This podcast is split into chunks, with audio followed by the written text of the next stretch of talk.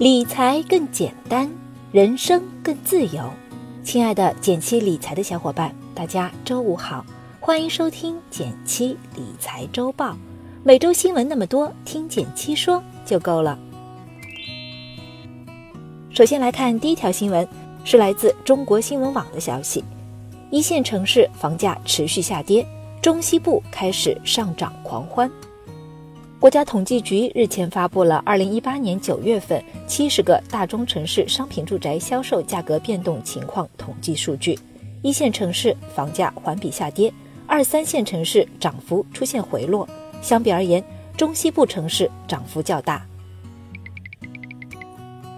数据整体来看，就是两大重点：一线城市楼市持续降温，中西部城市楼市部分上涨。和八月相比。九月，一线城市房价环比下跌百分之零点四七，除了广州接近持平外，北京、上海、深圳房价都有不同程度的下跌。而中西部的西安，九月的房价比上个月涨了百分之六以上。为什么会这样呢？一线城市的房价主要受政策影响比较大，近两个月除了宏观调控，各城市还出台了不少针对当地的具体政策，比如。北京的公积金认房认贷，深圳的企业限购，个人限售的七三幺新政等等。而对于中西部城市，部分地区购买需求相对旺盛，购房门槛也没有那么高，房价得以继续上涨。对于买房，还是建议刚需的朋友有能力就买，精选适合自己的房子是最重要的。但如果是为了投资，还是谨慎一点。尤其不建议在当下的市场环境下进行高比例的负债炒房。第二条新闻是来自网易财经的消息：前三季度居民消费榜出炉，这个城市的人最能花。近日，前三季度居民收入和消费出炉，数据显示，上海前三季度人均可支配收入四万八千三百三十九元，人均消费支出三万一千九百零九元。均为全国最高，成为最能挣钱也最能花钱的城市。挣的钱都花哪儿去了呢？统计局给了你一个平均答案。按前三季度数据看，你的支出大头在衣食住行这样的生活需求上，加起来占你所有消费的百分之七十一点四。我拿去年的数据比了比，变化基本不大。但如果你往细了看，还是能发现很多不一样的改变。我给你列几个消费增长的大项。数据显示，人均家政服务支出增长百分之三十八点七，体育健身支出增长百分之三十六点五，旅馆住宿支出增长百分之三十八点六。说明现在家政、健身、出门旅行是越来越多人肯花钱的去处。你也可以算算自己的钱有多少贡献在了这些领域中呢？另外。我还拿各省的数据做了个对比，发现很有意思的是，山东人最能攒钱，人均收入两点二万，支出一点三万，储蓄率达到百分之四十一。其次是浙江、江苏，储蓄率也在百分之三十五以上。要是从全国平均来看，人均储蓄率也能维持在百分之三十。换句话说，你每月要存下百分之三十的钱。才刚好碰到全国的平均线，你的储蓄率有没有达到这个水平呢？欢迎留言聊一聊。第三条新闻是来自《二十一世纪经济报道》的消息：二零三零年老龄人口或达百分之二十五，养老你准备好了吗？目前中国老龄化速度正在加快。国家统计局数据显示，截至二零一七年底，我国六十岁以上老年人口已超过两点四亿。是目前世界上唯一一个老年人口超过两亿的国家。预计到本世纪中叶，我国老年人口将达到四点九亿左右。越来越严重的老龄化可能会为社会和个人带来一系列影响。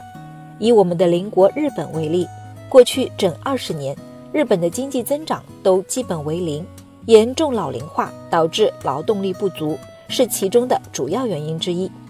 但相比于高收入的日本，日本的人均 GDP 为三点八万元美金。目前，中国的人均 GDP 仍未超过一万美元，这意味着我们将面临未富先老的情况。如何应对老龄化的将来呢？国家队已经在提前做顶层规划了。在政策方面，现在的核心主要放在医养结合政策的完善中，主要针对老龄化人口慢性病患病率高、有依赖专业护理的情况，探索医疗机构与养老机构合作、家庭医生服务等多种医养结合服务。在市场层面，也有越来越多的新型养老投资品出现。给个人养老提供了更多元化的选择，比如此前我们专门介绍过的养老目标基金就是一个新尝试。最近又有九家基金公司接到了第二批养老目标基金获批的通知。虽然目前养老目标基金在国内市场的收益情况还不明朗，但是可以期待未来养老主题的投资市场会逐渐丰富并日趋完善。那我们普通人在养老上还能做哪些准备呢？养老这件事儿。即使是年轻一代，也要早做打算，因为按照目前的社会保障体系，我们这代年轻人在退休之后的收入，相较于工作时会有较大的差距。因此，如果不想退休之后的生活水准大打折扣，养老意识和储备还是要尽早觉醒。其次，除了可以关注像前文提到的养老目标基金等投资品之外，也可以在年轻时为自己开辟专门的个人养老投资账户。将养老计划提前纳入到个人理财规划中。最后，为了给自己的老年生活多一道保障，可以在年富力强之时，趁早为自己配置一份重疾加医疗保险，作为医保的补充。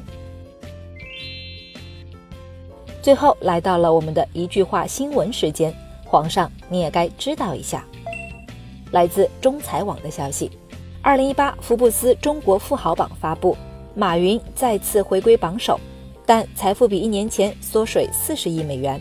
股市下跌等利空因素下，去年登上福布斯中国富豪榜的四百位富豪中，有超过四分之三经历了财富下跌，有九十三人落榜。来自中证报的消息，和前两年算你狠的火热局面相比，今年的价格可谓降至冰点。上半年。大蒜价格比近十年同期均价还要低两成以上，业内称，扩产库存高是导致本轮蒜价下跌的主要推手。来自新浪财经的消息，十月二十六日，人民币中间价下调一百零一点，在岸人民币贬值失守六点九六关口，创二零零八年五月以来新低。感谢大家收听今天的减七理财周报。一同感知正在发生的变化，提高经济敏感度。更多投资新闻解读及理财科普，欢迎关注我们的公众号“简七独裁”，简单的简，汉字的七，我在那里等你。